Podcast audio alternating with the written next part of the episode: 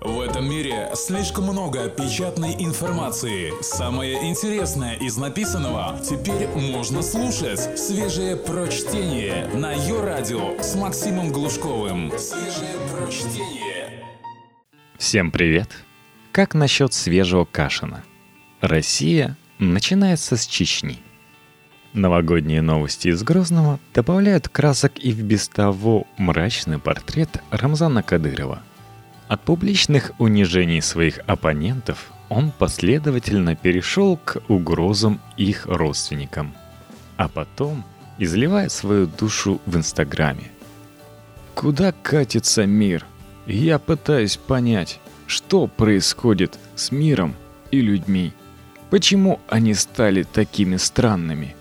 Появилась профессия вечно недовольных всем, что есть на свете – Стоит что-то сделать благое, кому-то помочь, и сразу начинается. Почему так, а не вот так? Почему на улице день, а не ночь? Надеюсь, цитата разлетится по пабликам. Вообще-то считается, что тоталитаризму свойственна информационная изоляция от остального мира. Именно поэтому опыт Кадыровской Чечни в этом смысле – можно считать уникальным. Благодаря социальным сетям, в том числе аккаунту самого чеченского лидера, мы можем наблюдать за происходящим в Чечне в режиме реального времени. Как если бы речь шла не о самой жестокой постсоветской диктатуре, а о каком-нибудь модном стартапе из Кремниевой долины. Шокирующие новости давно уже никого не шокируют – народ, всего полтора-два десятилетия назад переживший кровавую войну на уничтожение, на наших глазах погрузился в мрачнейшее средневековье. Каждая новость из которого оказывается подкреплена фотографиями, видео и комментариями самого диктатора, которому явно нравится вести себя так, как будто он простой пользователь социальных сетей. «Куда катится мир?» – спрашивает он. А потом его оппонент в трусах бежит по беговой дорожке, оскорбляя себя, запевая песню, которую он до этого называл недостойной. А женщина, которая выступила с публичной критикой местных властей, сидит, потупившись, слушая, как ее муж просят за нее прощения у падишаха-блогера.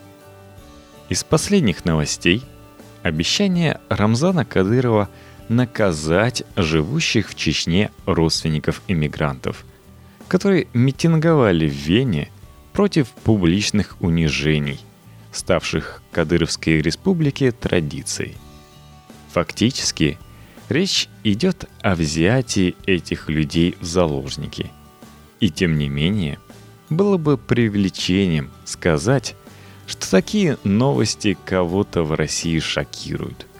Вероятно, это тоже следствие информационной открытости чеченского инстаграм-халифата, когда зло творится каждый день на глазах миллионов наблюдателей.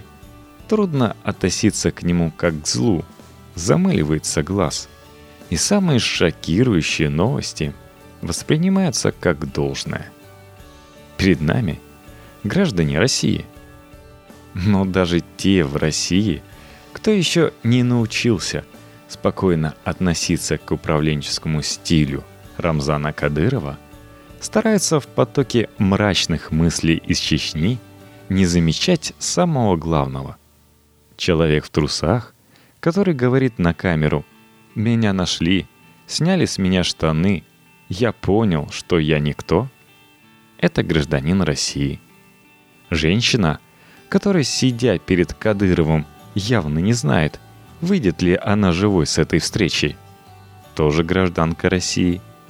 Заложники, которым придется бояться за себя, потому что их родственники митинговали в Вене, тоже граждане России. Это страшное королевство, в котором все происходит по всем формальным признакам совершенно обычный российский регион. Просто как-то так вышло, что вместо закона, вместо прав человека, вместо нормальной власти в этом регионе, вот этот вот человек с бородой, который кричит на мужа Айшат Инаевой «Составь свою жену говорить». Та Чеченская республика – которую существовала до 1994 года и казалась современником ужасным бандитским анклавом, сегодня выглядит почти образцовым правовым демократическим государством. И трудно понять, зачем Борис Ельцин решил вести в нее танки. Зато нет войны. Зловещая роль Рамзана Кадырова – современной российской политики выходит далеко за пределы его отношений с его подданными. Кадыровская Чечня в массовом сознании давно отделена от России, но никаких оснований для этого нет.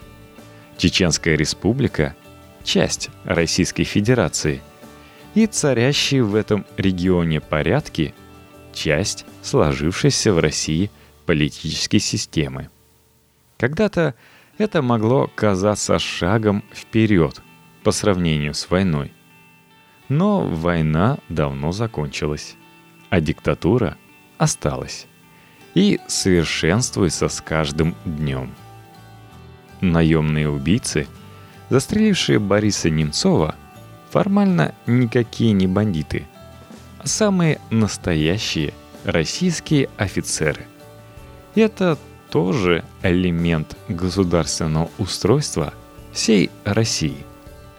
Вот такие офицеры и погоны на их плечах.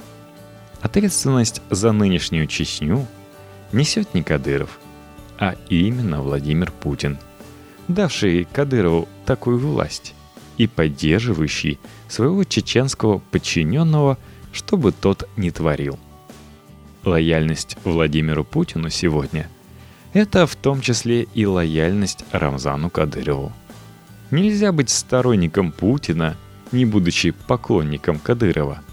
Это просто нечестно по отношению к ним обоим, начальнику и подчиненному.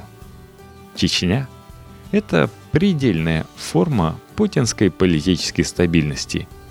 Самый передовой регион с точки зрения выстраивания властной вертикали – и отношений между государством и гражданином.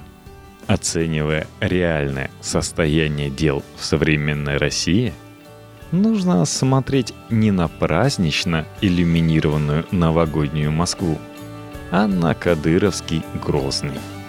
Путинская Россия начинается именно там –